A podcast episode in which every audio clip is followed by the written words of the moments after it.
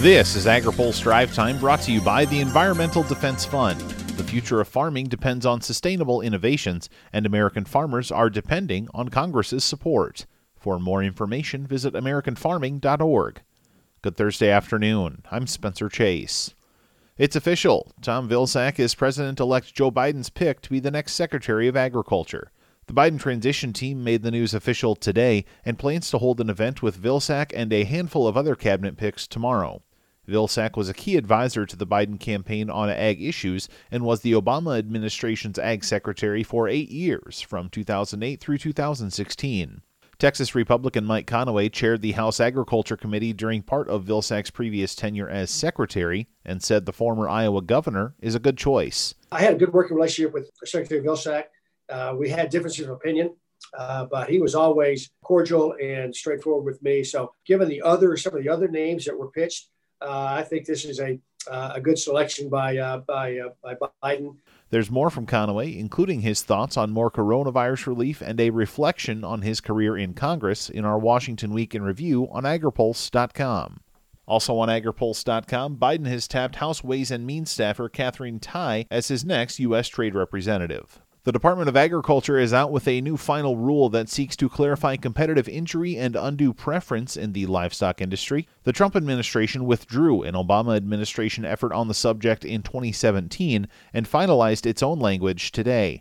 The new rule says while it is unlawful to give undue preference to any one entity in livestock contracts, four specific criteria will be used to determine whether a practice is actually unfair cost savings, meeting the price or terms of a competitor, and whether or not it's a reasonable business decision. Livestock groups were generally supportive of the new language, but progressive ag groups were not. Aaron Shire with the National Farmers Union said the rule appears to be one sided. The way the particular criteria are written appear to favor existing practices used in the industries.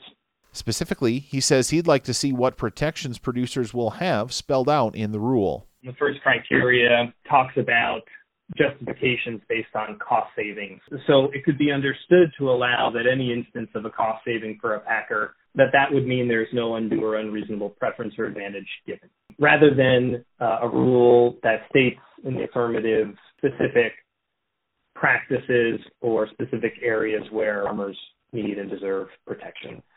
There's more on the new language in our story on agripulse.com. Finally, today, Report Day has come and gone at the Department of Agriculture. AgriPulse's Ben Nuelle has more. Department of Agriculture officials made very few changes in the monthly World Agricultural Supply and Demand Estimates report out today. However, American Farm Bureau chief economist John Newton says officials did lower U.S. soybean and wheat ending stocks slightly. I think this was like a poker game where USDA could either check or, or raise, and, and what they did today was check. They left the export numbers uh, unchanged. They did raise uh, soybean crushing up slightly, and that helped to reduce uh, the ending stock slightly and, and bump the price up to uh, 1055, which is nearly two dollars above last year. Soybean ending stocks for December dropped 15 million bushels to 175 million bushels, compared to November's estimate of 190 million bushels.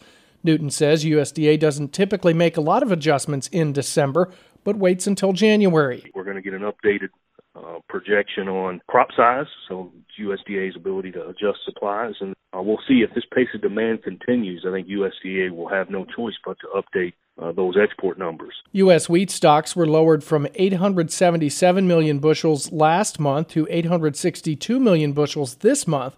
Corn ending stocks were unchanged from last month, equaling 1.7 billion bushels. Read more of this story at agripulse.com. I'm Ben Nuelle. Now, here's a word from our sponsor. Today's drive time is brought to you by the Environmental Defense Fund. Sustainable agriculture is modern farming. It means improving soil and water management, fertilizer techniques, and other production practices. The future of farming depends on these innovations, and American farmers are depending on Congress's support. For more information, visit AmericanFarming.org.